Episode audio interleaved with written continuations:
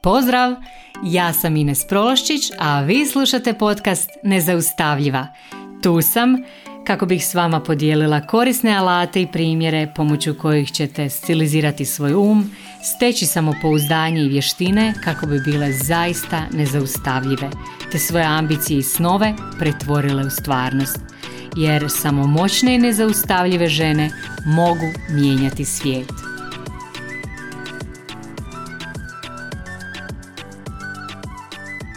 Drage moje, pozdrav svima.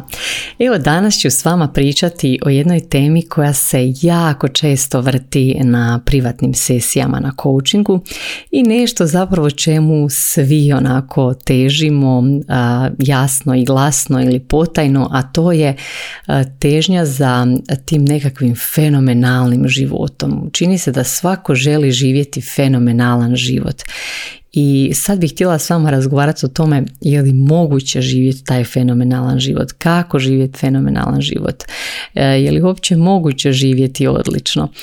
E, što me na ovo potaklo, na ovu epizodu me zapravo najviše potaknula jedna rečenica koju sam čula od svoje kćeri dok se igrala e, sa malenim sinom.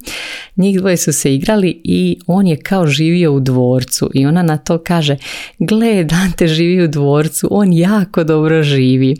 I mene se to baš onako jako dojmilo, zato što mi se neka čini da ljudi stvarno imaju osjećaj da moraju živjeti u tom nekakvom dvorcu kako bi im život bio fenomenalan.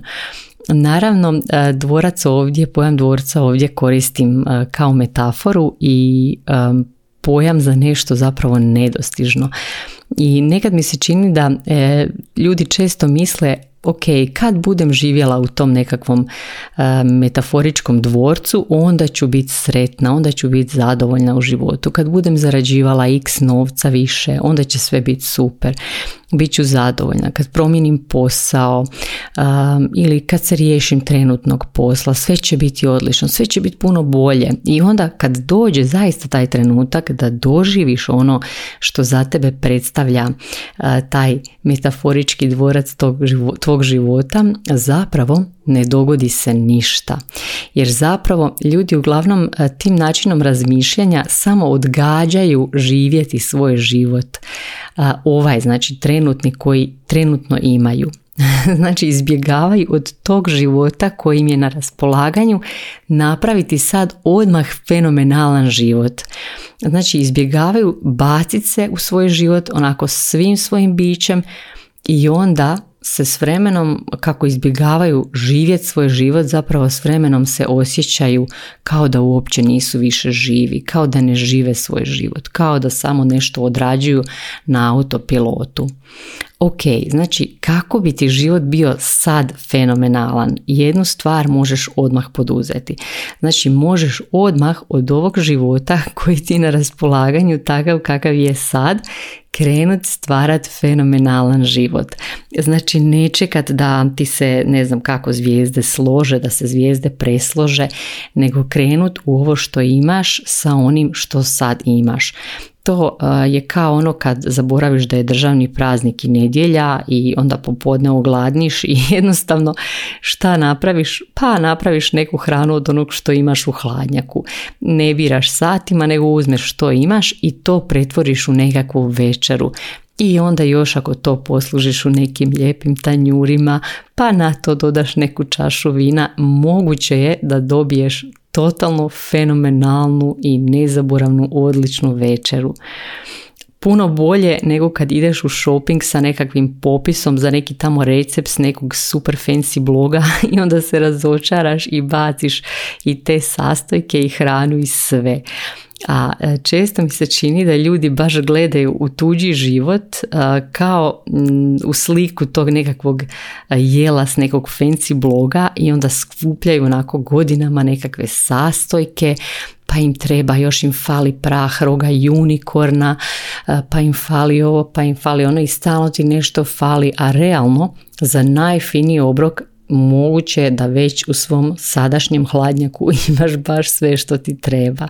Samo, samo se trebaš izložiti, trebaš se baciti zapravo u svoj život kao da se bacaš u vatru. A kad se baciš u svoj život kao u vatru, e, onda se izlažeš i onda postoji opasnost da se gadno opečeš, da, da otvoriš svoje srce na način da možda bude slomljeno i šta ako se opečeš stvarno, šta ako ti srce stvarno bude slomljeno.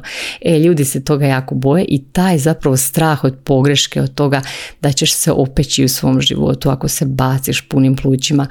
Ako probaš iskoristiti svoj potencijal, uvijek postoji taj strah e, da nećeš uspjeti i zapravo taj strah nas stalno drži u tom nekakvom čekanju, u čekanju da se nešto promijeni. Znači najčešće da se neke vanjske okolnosti promijene, na primjer da ti neko nešto da, da te neko za nešto izabere i tako dalje. Ali zapravo mi moramo sebe prvo izabrati i da se vratim na ono pitanje i što ako ti stvarno bude srce slomljeno, šta ako se stvarno opečeš u tom životu, šta ako ti se dogodi to najgore čega se bojiš? Pa najvjerojatnije se neće dogoditi ništa. Znači odbolovat ćeš, imat ćeš jedno jadno iskustvo i onda kad se oporaviš ćeš shvatiti da možda to iskustvo i nije tako grozno, nastavit ćeš dalje ili ćeš jednostavno nastaviti bogatija za to iskustvo, čak i ako shvatiš je bilo je grozno, ali ja zaista vjerujem da ćeš biti još bolja. ne znam da li ste to nekad vidjeli, postoji jedna japanska tehnika, oni e, kad im se razbije nekakva vaza ili nekakva zdjelica, onda ju spoje nekakvim zlatnim spojevima.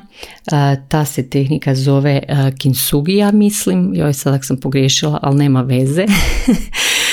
Uglavnom, tom tehnikom oni spoje te vaze i onda te vaze budu spojene tim zlatnim spojevima i budu znači razbijene vaze sa tim zlatnim spojevima budu nekako još ljepše i još vrijednije nego one obične nove vaze koje su netaknute, koje su stajale negdje iza nekog stakla i onako su ih svi čuvali, pazili, mazili. Znači ove, fa, ove e, vaze sa tim e, zlatnim ožiljcima budu nekako vrijednije i zanimljivije. E, svaki put, znači kad sam se ja odlučila isto tako uh, staviti u vatru, krenut uh, u nekakve nove uh, životne izazove ili znači kreirati skroz novi život, a to sam isto tako radila više puta, znači mijenjala sam više puta mjesto stanovanja, totalno sam promijenila karijeru za koju sam se školovala godinama i to već treći put. E, i svaki put su mi ljudi znali reći aha ok pa tebi je to lako ti imaš ne znam šta ali vjerujte mi zaista mi nije bilo lako. Znači svaki put mi je bilo super teško imala sam isto unutarnje borbe, nisam spavala, sumnjala sam u sebe kao i drugi što sumnjaju. Um, i radila sam hrpu odricanja nekakvih, poduzimala sam akcije koje ja mislim da za 80% ljudi nisu uopće zamislive, ali to sve mi je sad omogućilo da živim život koji je zapravo nezamisliv za bar 80% ljudi. Da živim totalno život po svojim nekakvim pravilima. zašto? Zato što sam izabrala sebe, zato što sam podržala sebe i odlučila se opet baciti u svoj život kao u vatru, u totalno jedno neizvjesno stanje. I strašno je, ali jako se isplati, fenomenalno je. I to naravno da se isplati da je fenomenalno ne vidiš odmah, nego moraš čekat neko vrijeme, moraš neko vrijeme poduzimati teške akcije, ali stvarno se isplati jer onda zaista znaš da živiš svoj život, da je to tvoje. I ja znam, to je moje, to je moj život i fenomenalan je. Evo, ja se stvarno nadam da će vas ova epizoda inspirirati da od svog trenutnog života izgradite fenomenalno životno djelo. Jer život koji sad imate, koji sad živite, to je već sad fenomenalan život, ovisno o tome koliko ste ga voljni prigrliti, koliko ste se voljni baciti u taj život koji sad imate kao u vatru i da onda od njega izgradite fenomenalno životno djelo. E, ja sam ovu epizodu snimila unaprijed i kad bude objavljena, kad ju budete slušali, najvjerojatnije ja ću biti sa starijom djecom u jednom divnom rezortu na moru plan nam je tamo samo uživati, samo se relaksirati i to zapravo sad želim i vama. A, moguće je da vas od fenomenalnog života dijeli samo malo relaksacije i samo malo zabave koja je već tu negdje na dohvat ruke. A, uvijek možemo naći nekakav način za relaksaciju i zabavu u vlastitom životu sad, u ovom životu koji sad imamo. Tako da ponekad kad se relaksiramo i kad se malo zabavimo, neke stvari smo sposobni vidjeti na puno drugčiji način, na puno nekako povoljniji način za vas. Evo, iz, za nas, za sve nas. Jel? Uglavnom, sve vas sad pozdravljam i naravno, kao i uvijek, čujemo se sljedeći četvrtak. Pozdrav!